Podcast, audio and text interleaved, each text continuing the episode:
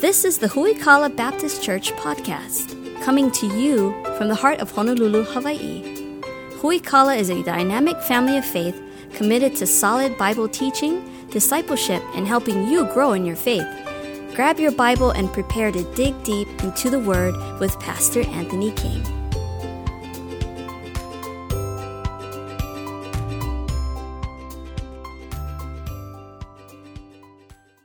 Grab your Bibles, turn to the book of Mark, chapter 4. We're taking a pause in our series entitled Magnify Jesus, where we've been going through the book of Philippians. Do not fret. We are coming back. I promise you that. Uh, we're going to take an eight week detour into what the Bible says about fear, a new series that kicks off today entitled Fear Less. Uh, and so we'll be taking a look at what the Bible has to say about fear. And believe it or not, the Bible says a lot about the topic of fear. Uh, this kind of ties in with our theme for the year, Bold as a Lion, for the book of Proverbs, chapter 28. And so we'll be taking a look at this over the next eight weeks. Uh, I want to point you to a really good resource that I've been using uh, just as part of my personal devotion and reading and things like that. The book entitled Running Scared by Edward Welch. Edward Welch is a Christian therapist who's written books on anxiety and depression and fear. And so uh, one of the books that, that have been a help to me through the study and through just my personal life as well uh, is a book entitled Running Scared. I think we have like four copies of it. We got more on the way, but I'd encourage you if you're interested in that, uh, pick up that book. I know for a fact it would be a help and encouragement to you uh, for sure. Mark chapter 4, we find ourselves in a familiar story. Jesus is on the Sea of Galilee with some of his apostles after he's uh, already performed some miracles, and they find themselves in the midst of a storm. That's where we find ourselves in Mark chapter 4, verse number 36. When they'd sent away the multitude, they took him even as he was in the ship, and there were also with him other little ships. And there rose a great storm of wind, and the waves beat into the ship, so that now it was full he was in the hinder part of the ship, asleep on a pillow, and they awake him and say unto him, Master, carest thou not that we perish? And he arose and rebuked the wind and said unto the sea, Peace, be still. And the wind ceased, and there was a great calm. And he said unto them, Why are ye so fearful? How is it that ye have no faith? They feared exceedingly and said one to another, What manner of man is this that even the wind and the sea obey him? We live in a culture uh, really today that is dominated by fear.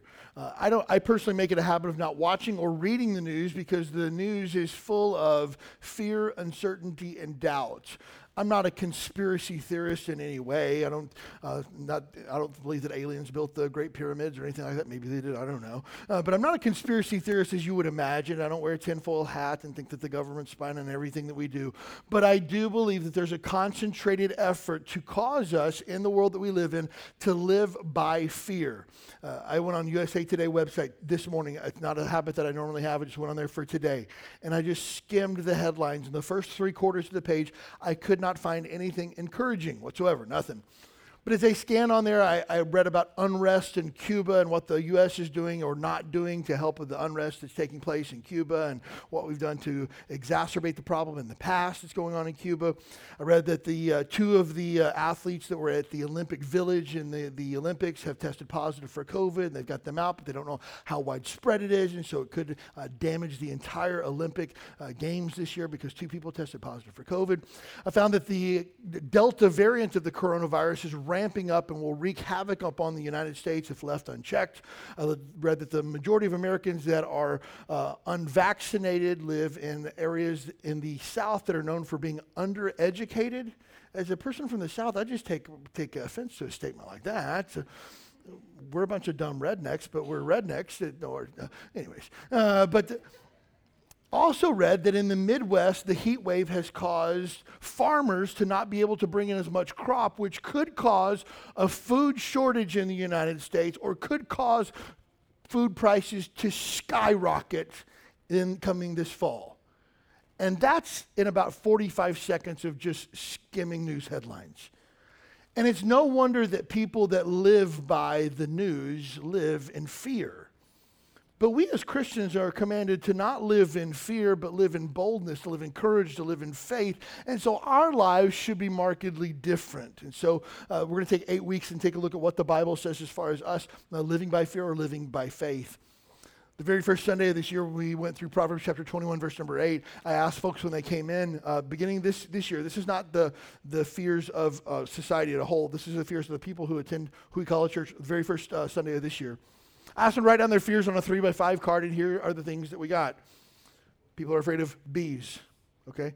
Uh, losing their family, being trapped in a burning building, rejection, not living up to their potential, being in a crowd, falling, time, failing, being lost at sea, sickness, failure, dying alone, disappointment, homelessness, disapproval of others, heights, betrayal, praying mantises, overthinking, drowning, losing trust, dementia, big dogs, being assaulted, new things, being trapped in an elevator, panic attacks, lizards, losing a child, darkness, small dark spaces, wasting my life, the unknown, losing my spouse, foolishness, God's judgment on America, homework, not being enough, not having enough, growing up, snakes, I'm with you, loneliness, lack of health care, cockroaches, job situation, people I love not being saved, failure, and disappointment.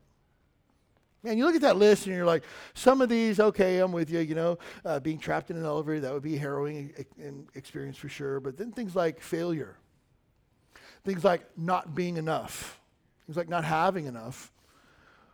As we'll see as we look through this series over the next eight weeks, our fears expose the depths of our heart. For example, I've never one time ever been worried about being lost at sea. Never. That thought never crossed my mind. You know why? Because if you ever catch me more than 25 yards off the shoreline, something's wrong, send help. Because like I shouldn't be out that far, right? So that that's not a fear for me. It's not a thing for me. I don't stay up at night wondering what happens if I get lost at sea. Now, if I were on a submarine that is underneath the Earth's surface for months at a time, I might fear being lost at sea. That's a very real fear for that person. But things like losing a child, okay, I'm with you. I get that. You know why? Because that speaks to my heart. And so we'll find as we uncover and unpack the things that are in our heart and we look at fear and worry and anxiety, they're closely attached to things that we hold near and dear to our heart. And the Bible has a lot to say about that as well. As we kick off this series, just a few things we need to make sure that we keep in mind. First of all, the emotion of fear is actually a gift from God. The emotion of fear, feeling a sense of fear, is actually not a bad thing. It's an emotion that God's given us.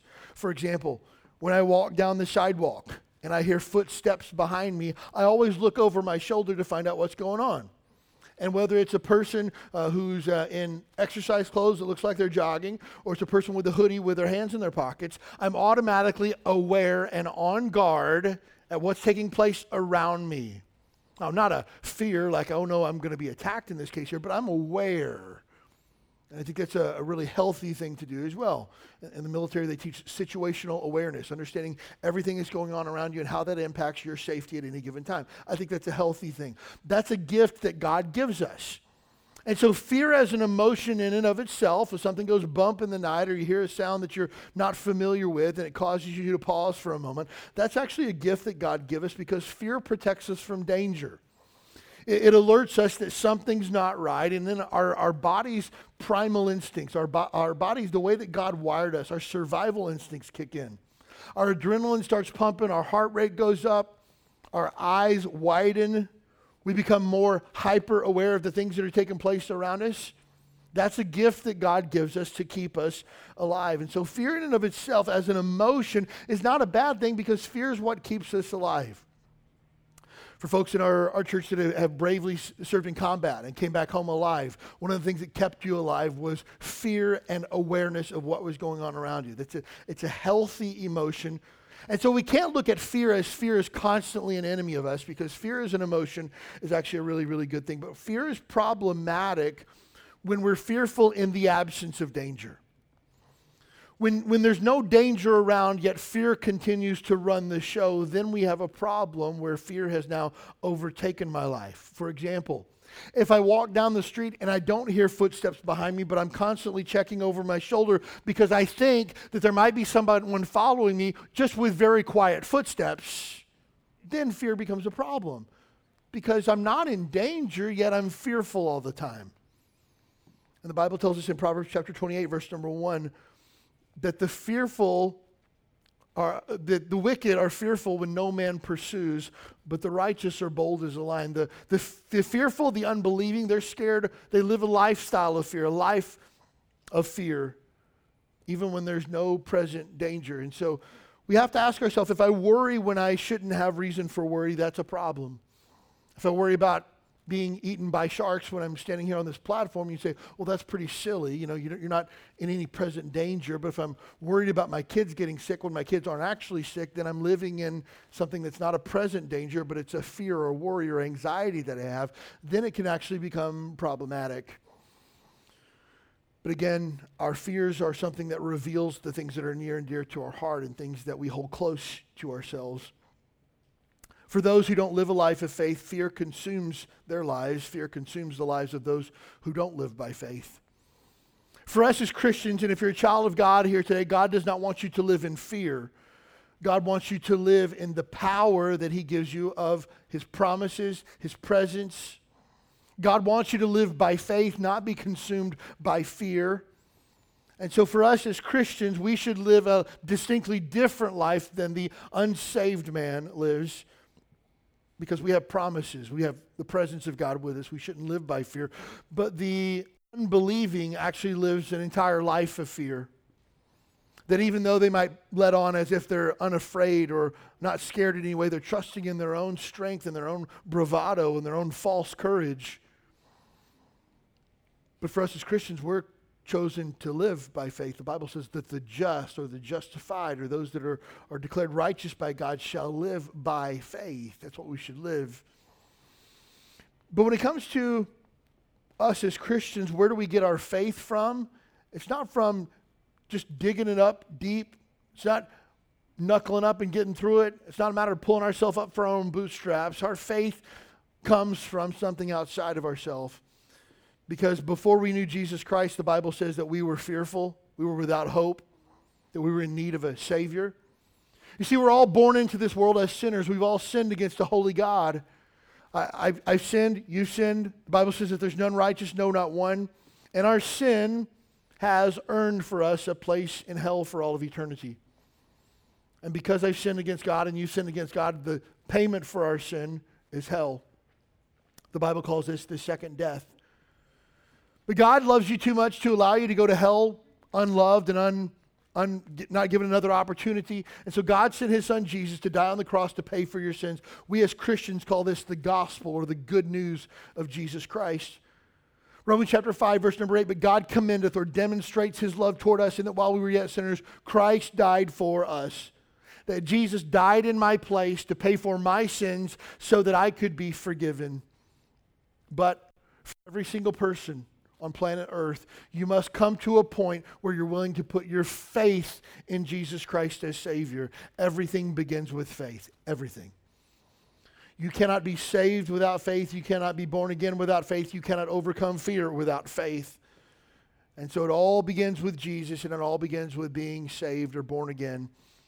For every person, there must be a time, a date, a place in your life where you accepted Christ as Savior, where you believe that Jesus Christ was, was the Son of God. You believe that He was the only way to heaven. You believe that your sin separated you from God, and you cried out in faith and repentance and asked God to save you from your sin. You need to be saved. If there's never been a time in your life where you've been saved or born again, friend, you don't have what it takes to make it through life without fear. You just don't. And you definitely don't have what it takes to make it into heaven after this life is over if you don't have Jesus Christ. Jesus says in John chapter 3, verse number 3 No man shall enter the kingdom of God unless he is born again. Friend, do you know for sure that you're saved today? If you say, I'm not really sure that I'm saved, I'm not 100% sure if I died, heaven is my home, please do not leave here. Don't hit the double doors in the back until you know for sure that you're saved and heaven is your home because that unlocks an entire new world for you as a child of God, and you now have access to all the promises of God's word, and you now have no reason to fear. But for those without Jesus, the Bible says in Revelation chapter 21, verse number 8, Here's what it says But the fearful and unbelieving, and the abominable, and the murderers, and whoremongers, and sorcerers, and idolaters, and all liars shall have their part in the lake of fire which burneth with fire and brimstone, which is the second death. Revelation 21 8, very clear hell awaits those who die in their sin. And it's fascinating to me every time I read this passage, Revelation 21, verse number 8, that it talks about whoremongers, sorcerers, adulterers. I mean, you talk about the worst of the worst, right? but in Revelation 21, 8, the very first two categories of people that are mentioned. But the fearful and unbelieving shall have their place in the lake of fire. That's big.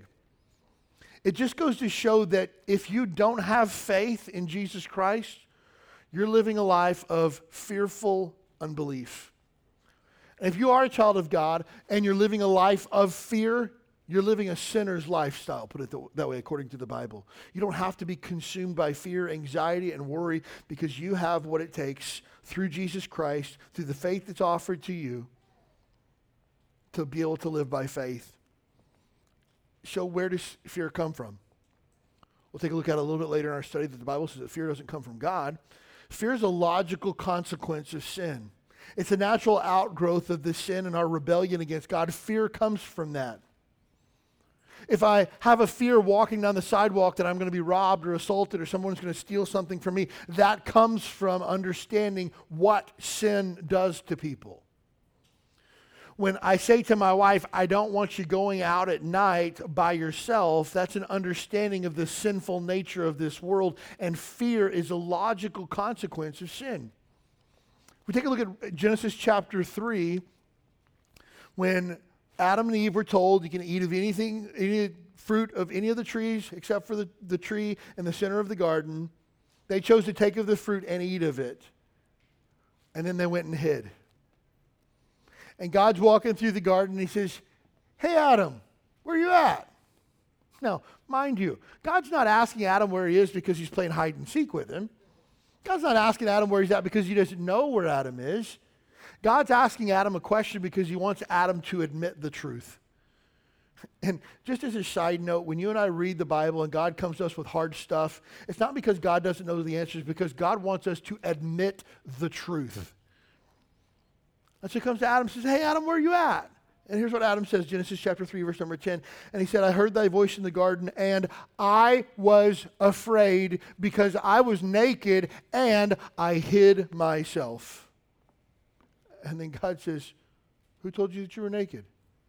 Wait a minute. I know what you've done. Sure enough.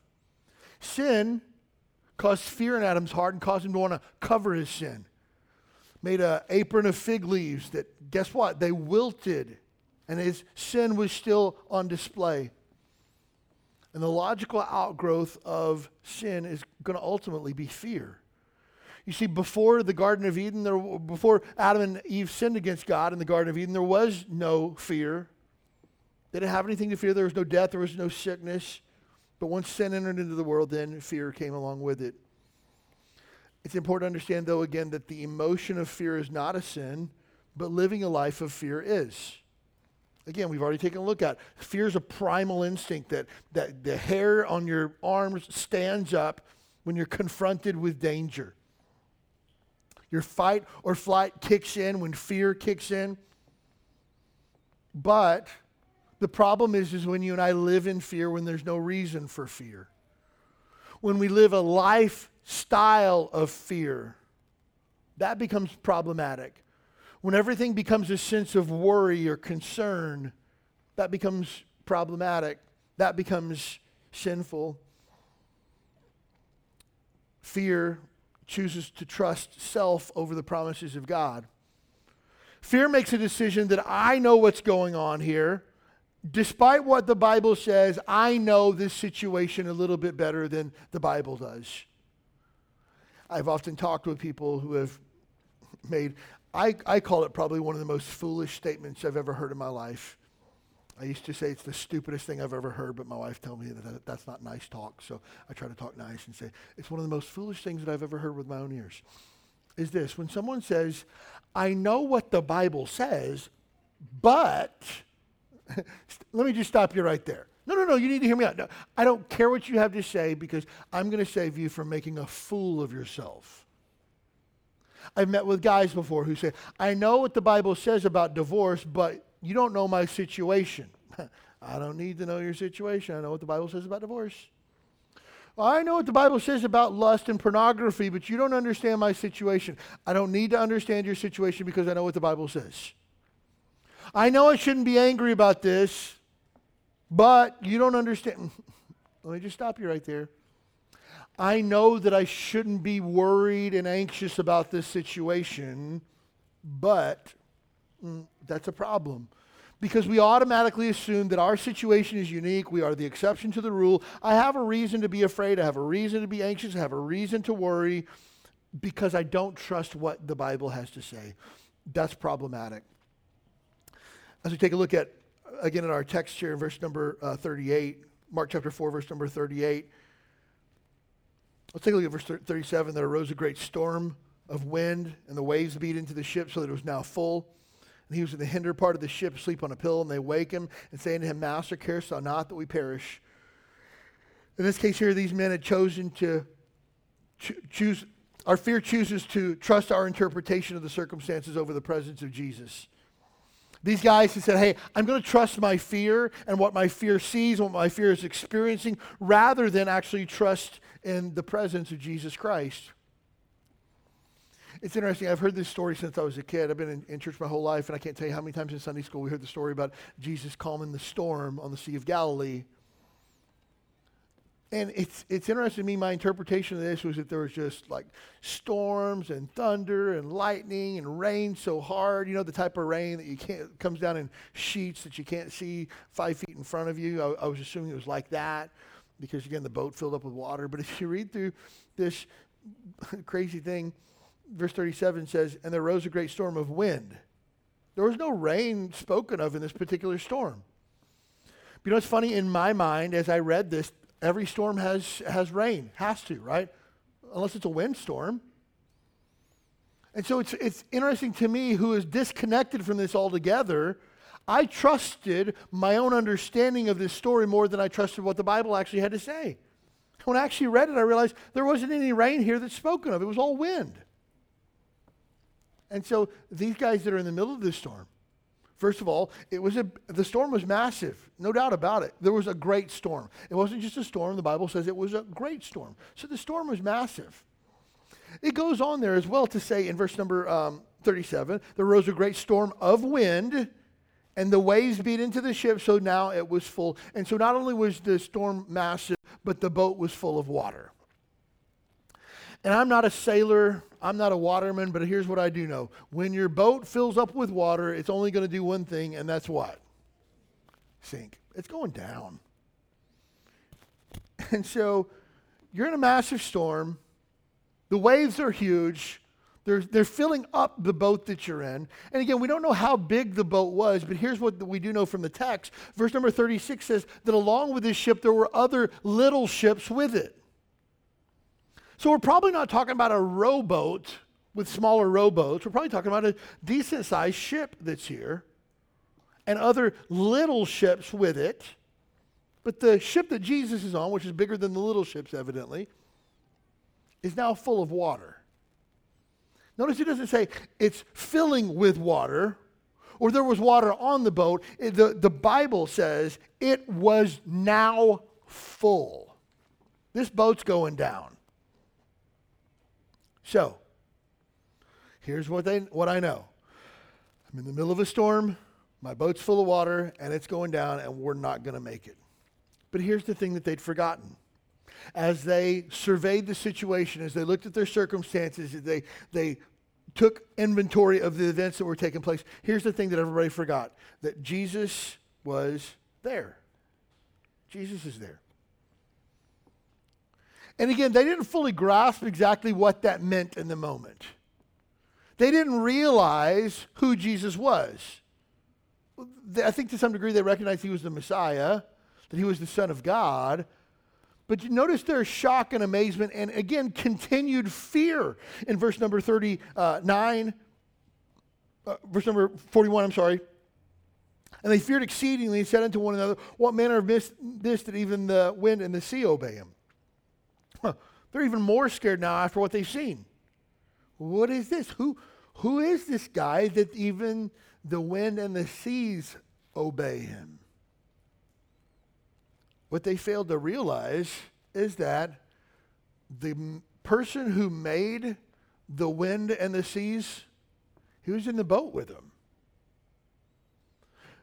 They were so worried about losing their life that they didn't realize that the one who gave them life was sitting in the boat in the back. Obviously, not greatly concerned with this storm that had kicked up because he was taking a nap. And it's easy for us to look back and go, oh, those guys, can you believe it?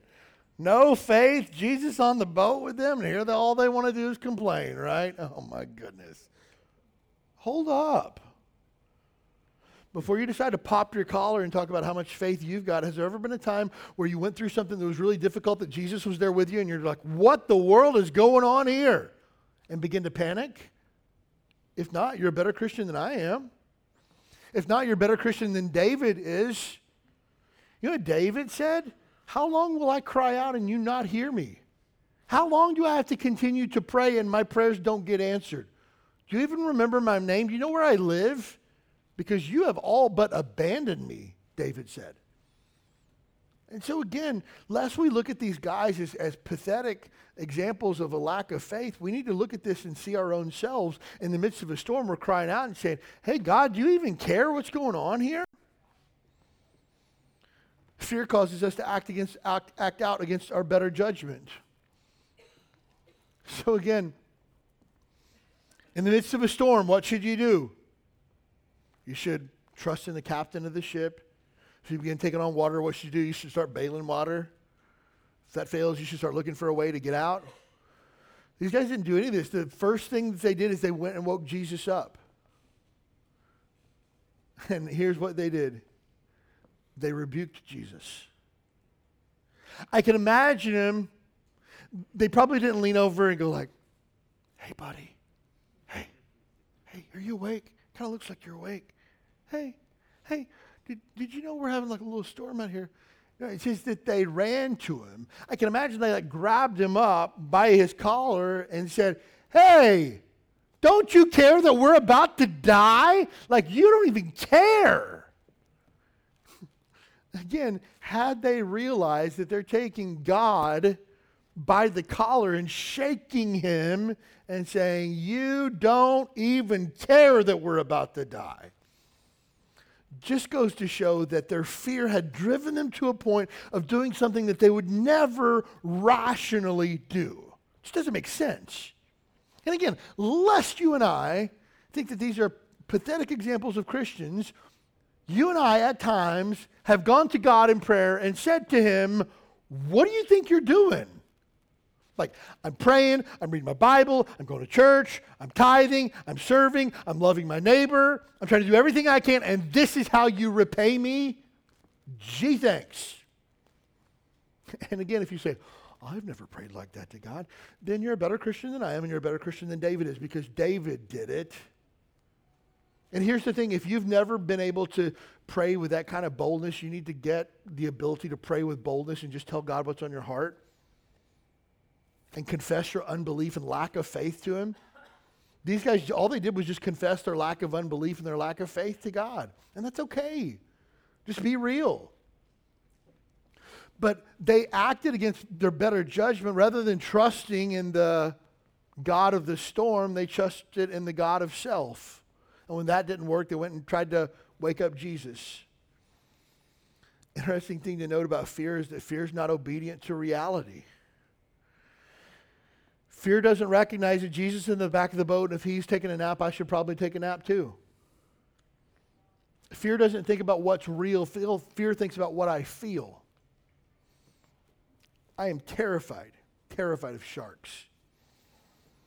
Jaws came out when I was a kid, and uh, I shouldn't have watched it, but my parents let me. And when Jaws 3 came out, it was one of the first 3D movies at the movie theater, and so you got to put on the, the, the blue and red glasses and shit and watch Jaws pop out of the screen. Furthermore, traumatizing to my young self.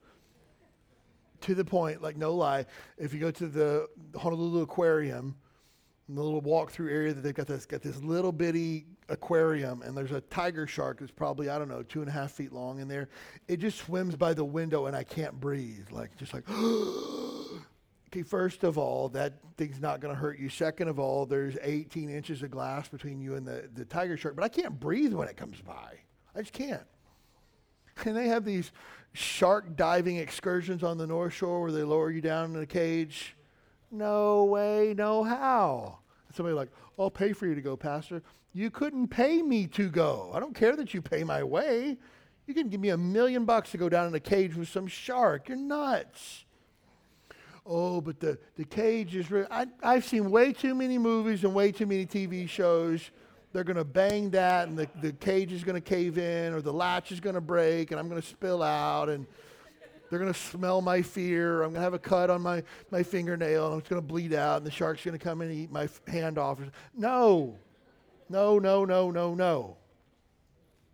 But then, get this they take it one step further here. You can swim without a cage with the sharks. If you're next level stupid, right? Like, I'm beyond just stupid. I'm like next level stupid, right? Let me swim without a cage with sharks. No way on planet Earth. There's a, a girl who attended church here for a while that was a marine biologist who specialized in sharks. And she said, Oh, that's so cute. She said, They're more afraid of you than you are of them. And I said, That's not possible. Not possible. Not, no, there's no way they could be more afraid of me because they would be dead. That's how afraid I am of, of sharks. Don't do it. But again, my fear of sharks is not based in reality.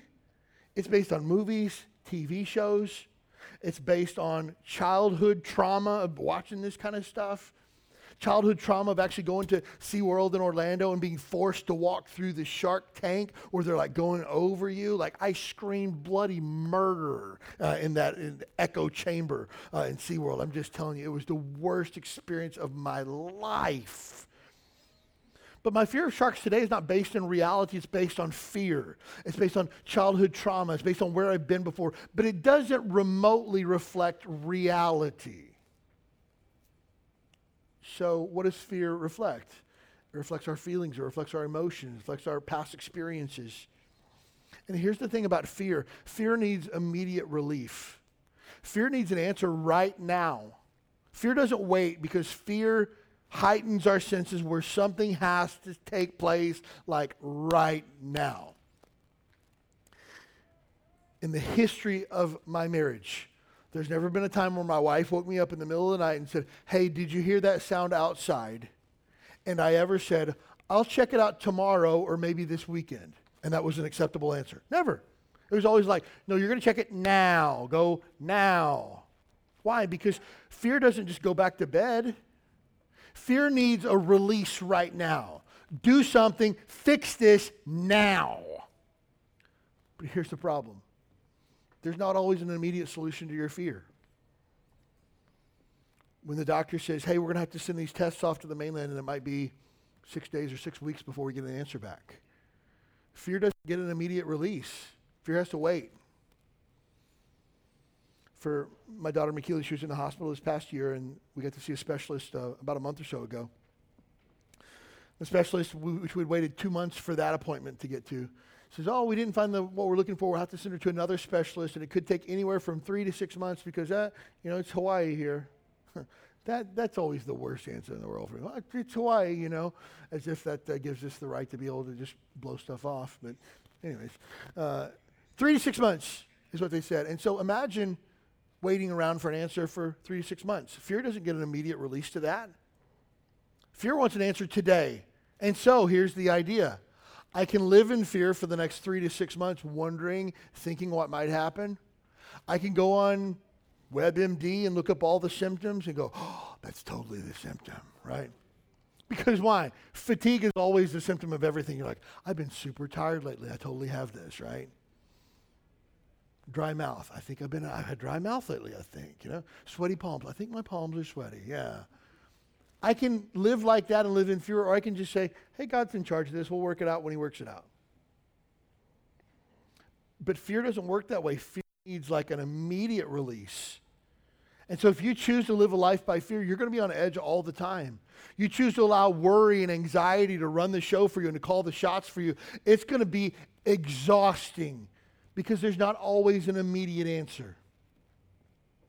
We had a I, I sound, uh, this past week, it sounded like somebody was jerking on the gate. And my wife tells me to get up and look, and so pull the shades up, look, nothing.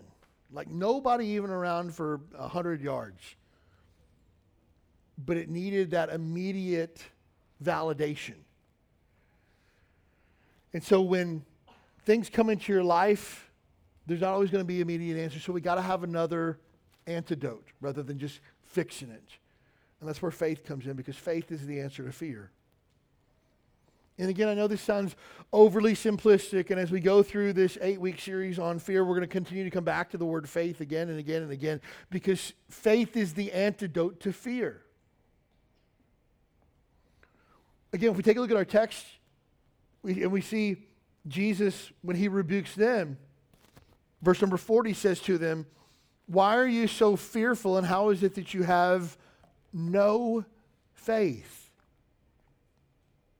Isaiah chapter 35, verse number 3 says, Strengthen ye the weak hands and confirm the feeble knees. Say to them that are of a fearful heart, Be strong, fear not. Behold, your God will come with vengeance, even your God with the recompense, and he will come and save you. You see, the Bible says, Don't fear, God's got this. Don't fear, God's in control. And when you and I begin to worry, be anxious about, and be fearful about the circumstances of life, then we take the power from God and put it upon ourselves like, oh, I'm going to fix this. God doesn't have the power to do it. I'm going to do it. I'm not going to trust in his plan or trust in his sovereignty. I'm going to fix this myself. And every time we try to do that, I'll always have the same question How's that working out for you?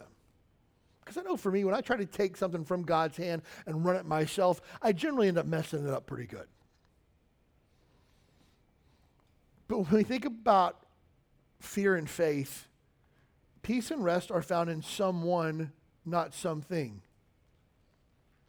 Think about it this way you can't go to Target and buy courage, it's not available.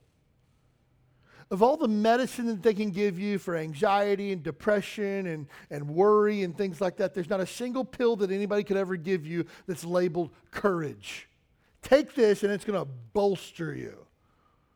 There's medication they can give you so that you don't feel things, so that maybe you're not anxious, that might level you out a bit, but there's nothing that anybody can give you that will bring about boldness, peace, or courage because those things aren't found in something, they're found in someone. And notice when the storm came, they didn't say, all hands on deck, grab a bucket, start bailing water. They didn't say, Captain, what should we throw overboard? What did they do? They went and found someone. When everything went sideways, they went and found the one person that they thought could actually do something. That was Jesus. And so, you and I, it's interesting when fear comes, we begin asking ourselves, what can we do? What is the one thing that I can do that'll help get me through this or get me past this? But you're missing the point. It's not found in something, it's found in someone. And you'll find that even in our sinful, fallen, carnal nature, when we're faced with fear, we always want another person with us, don't we? Like, who goes to a haunted house by themselves? Nobody. Right? You just don't. You wouldn't do that. You would go with somebody else that you can scream or grab a hold of when something goes sideways. If you're going into a fearful situation, maybe a dark walk through the forest and you don't know where you're going, would you rather go alone or would you rather go with another person? Probably another person. If you couldn't find another person, maybe a, a dog. You take your dog with you, you know, at least you're not by yourself. Why? Because fear automatically pushes us towards others, which we can look at and say, wow, that's really unhealthy, or we could look at it and say, that's God's design because your fearful, anxious situations that you go through in life, God is pushing you, first of all, towards Himself, and secondly, towards other Christians who will walk through this with boldness with you. And we'll find that as we walk through this series on fear over the next eight weeks. We'll take a look at time and time again. God drives us back to Himself, and God drives us back to His church, His people. And so, again, when we take a look at the Psalms, the Proverbs. Proverbs chapter 18, verse number 10 The name of the Lord is a strong tower, and the righteous runneth into it and are safe. David says in Psalm 18, verse number one, I will love thee, O Lord, my strength. The Lord is my rock and my fortress and my deliverer, my God, my strength, in whom I will trust, my buckler, the horn of my salvation, my high tower. I will call upon the Lord who is worthy to be praised. So shall I be saved from mine enemies. So it's crazy as you read through the Psalms. If you're, if you're struggling with, with worry, anxiety, fear, doubt, read the Psalms. There's 150 of them. If you read five a day, you could read through the entire book in a month, and f- five a day would take you 15 minutes or less. It'd be one of the best investments you can make of your time in the morning if you don't have a regular Bible reading schedule. Because as you find these psalms of great hope and encouragement and faith, you'll often find the headings at the beginning say, David, written from a cave when Saul was out to kill him. David, written while fleeing Absalom, his own son who's looking to kill him.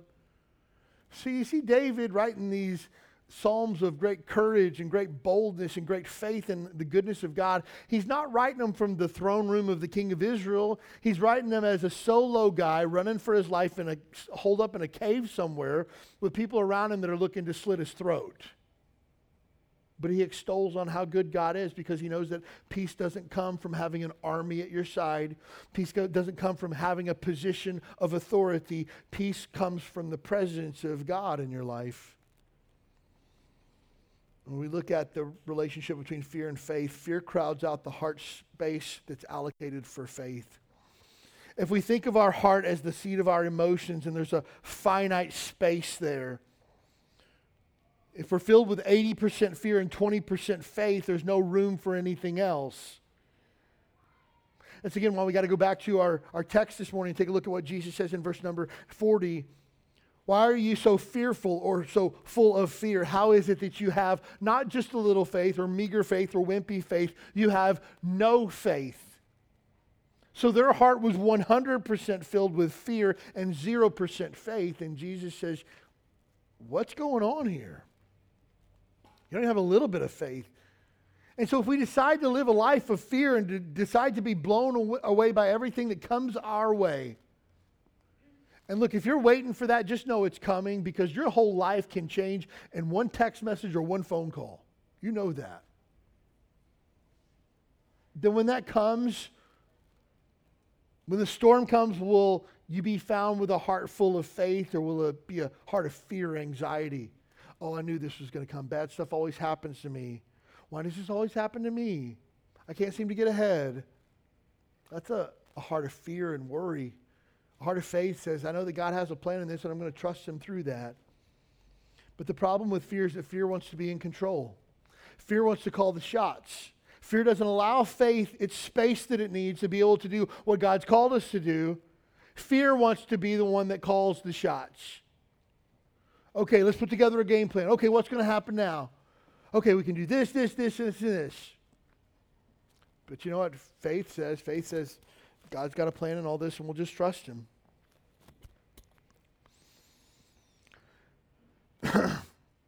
February of this year, my daughter McKeely gone to the emergency room on a, a, Saturday night. Had been having a fever for several days, and and then um, they couldn't get her fever down, and so they decided to keep her overnight and run some tests. It was a Saturday night. Sunday morning, they uh, found out that her lungs were filling up with fluid.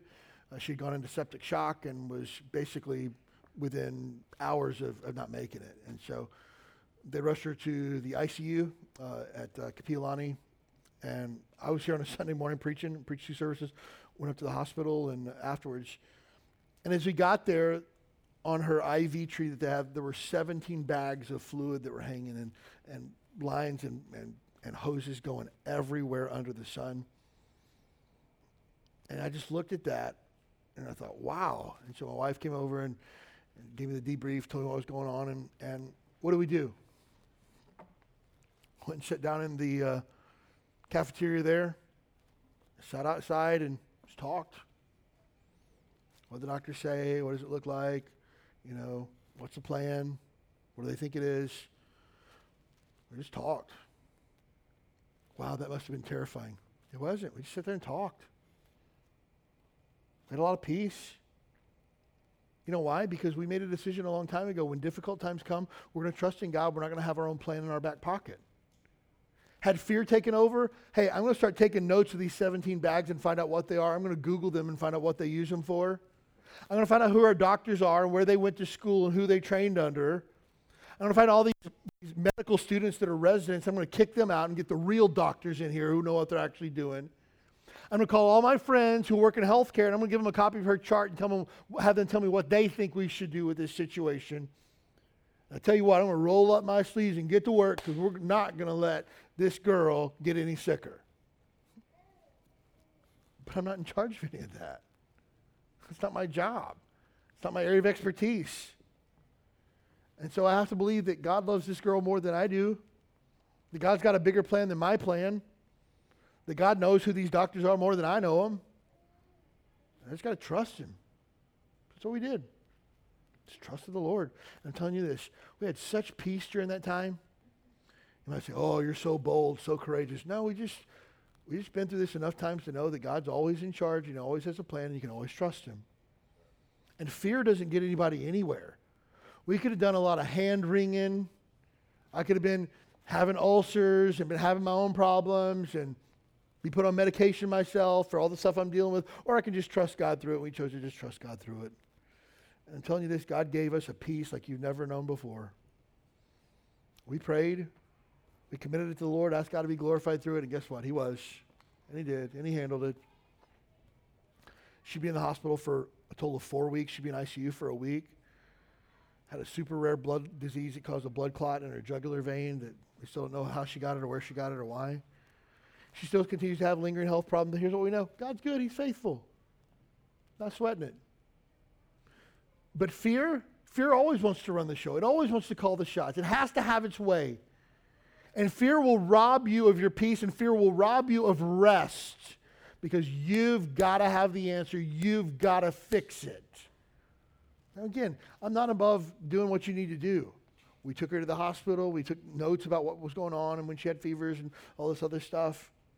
Do your part, but at the end of the day, God's in charge of it. Let him do his thing. But fear doesn't allow that. That's why we got to allow fear to be pushed to the side and allow faith to take over. You see, the emotion of fear and, pr- and the presence of faith, they can coexist together because emotion is just something that you feel at a moment.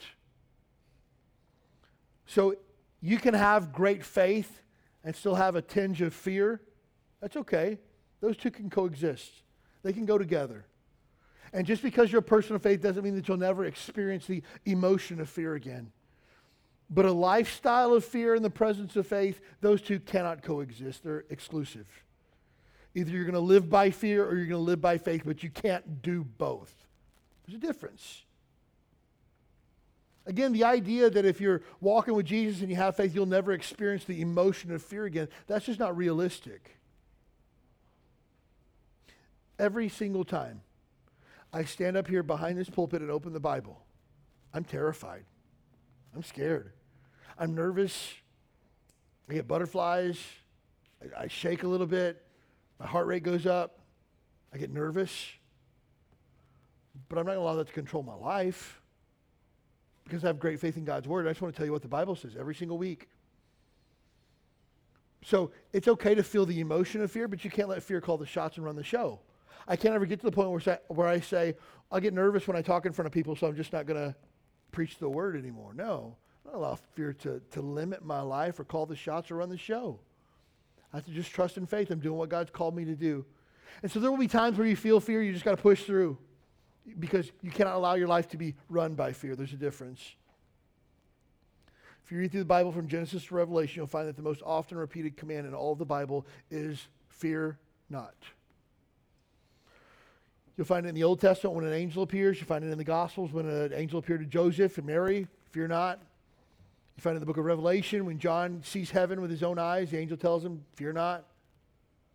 You find it when people are getting ready to go on journeys, facing opposition, facing war, facing difficulties. Fear not. Why do you think that is? Why do you think that the number one commandment in the Bible is not be holy or live by faith or trust God or something like that? Because I think God knows that we are an incredibly fearful people. That when faced with insecurity, when faced with doubt, our number one go to is fear.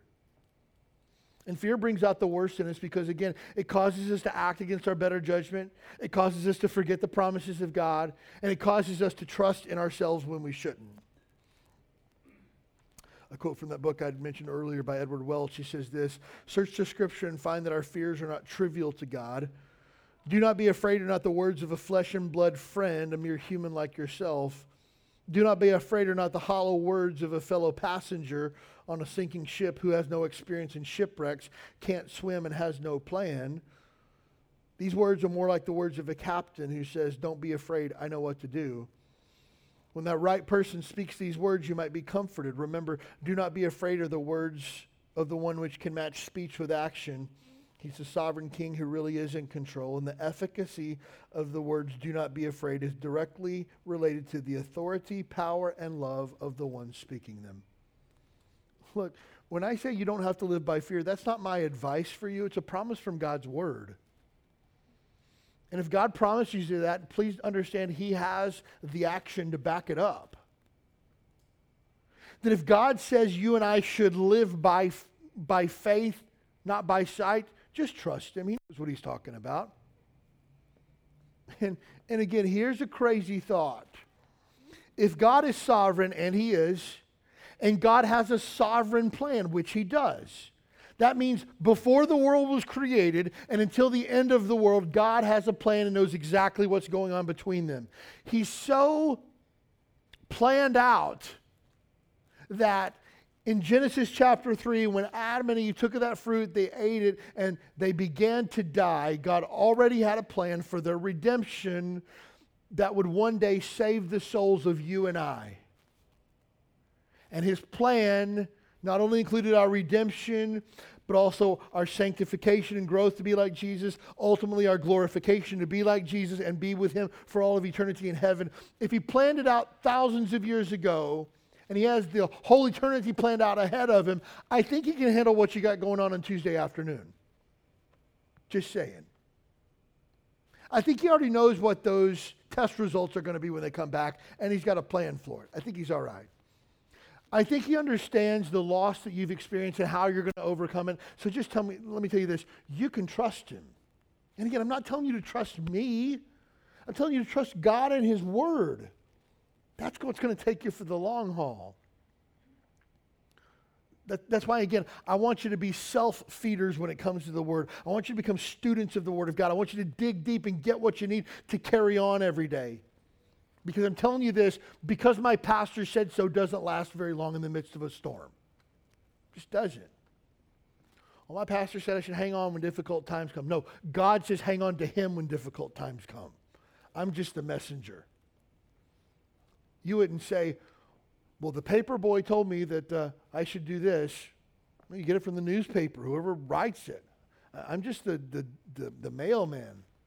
You don't trust the mailman, you trust the mail. The mail is the Word of God. Trust in Him. He knows what He's doing. You can trust Him. Four final thoughts and we're done. First of all, choose your faith over your past experiences. This is hard for us, especially when we've walked this path before. Oh, I've been here before. I know how this ends. Oh, I've seen this show before. It's going to be a rerun. Choose to trust in faith, not based on what you've gone through before. Because you can't trust your past experiences. Next, choose to trust faith over your current circumstances. Yeah, I know, I know, but here's what this is. it's funny, even sometimes me as a pastor, I lose sight of this. I was talking to a friend on Wednesday night. I was explaining a situation to him. I said, dude, there's absolutely no hope for this situation whatsoever. He goes, yeah, there is. No, there's not. There's no hope in this situation whatsoever. He goes, yeah, there is. He goes, The Lord. I know. Apart from the Lord, there's no hope in this situation. He goes, Well, then look to this, the place where there's hope. I don't need to hear that right now. I just need to complain for a minute, you know? Because again, we say, Oh, there's no hope for this situation except from the Lord. Yeah, I know except from the Lord, but aside from that, there's no hope. Well, then look to the place where there's hope. Don't trust in your circumstances. Don't trust in your past experiences. Choose to trust God's word by faith. This was really hard. Choose faith over your feelings. This is so hard.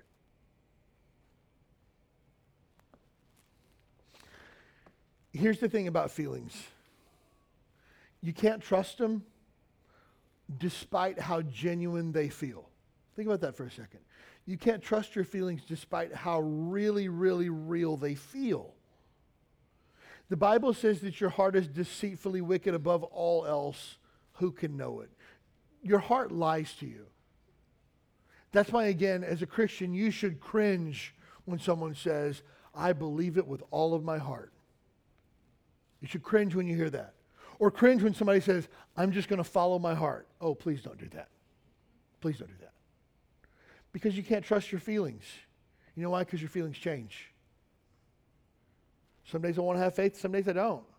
Some days I really believe God's going to come through for me, and other days I feel like He's not. Some days I feel like I can do anything because God is with me and He is my conqueror.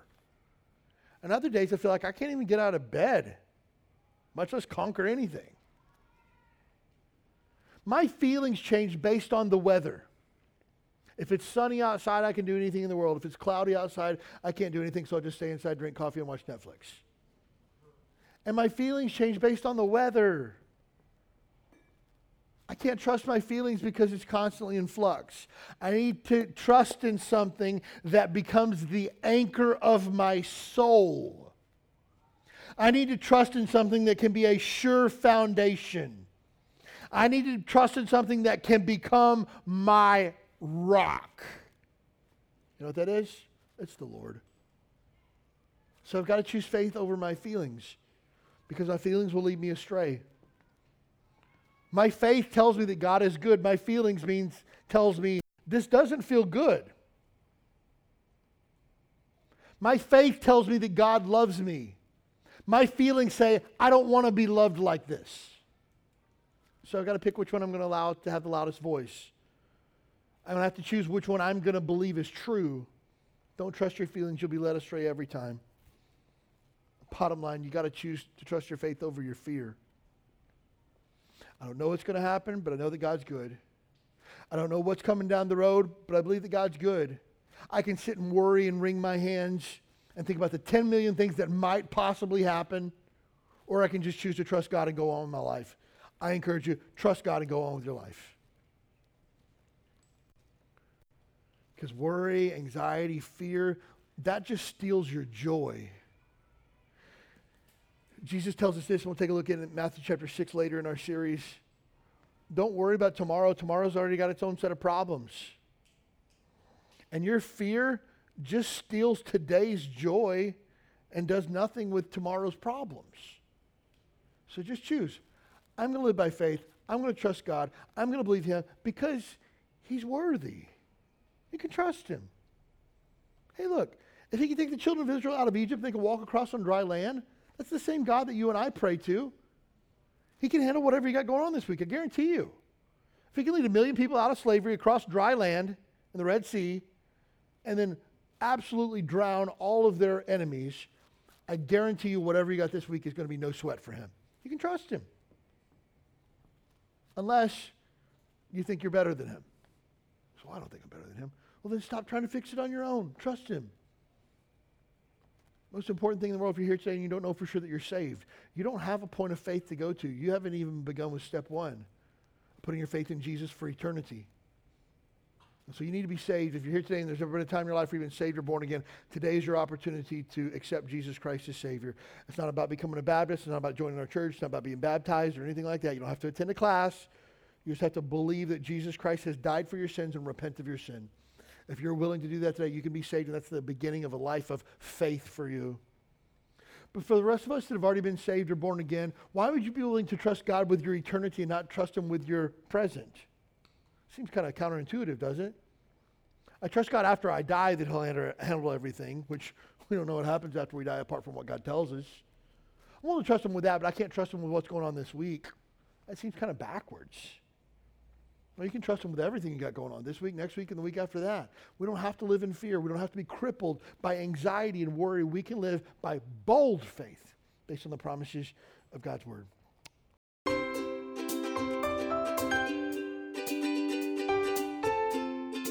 Thanks for joining us for the Huikala Baptist Church podcast. We'd love to have you as our guest this Sunday morning at 10 a.m. You'll find exciting classes for your keiki, a welcoming church family, and a message from the Bible that's sure to encourage your heart. Join us this Sunday. You belong here.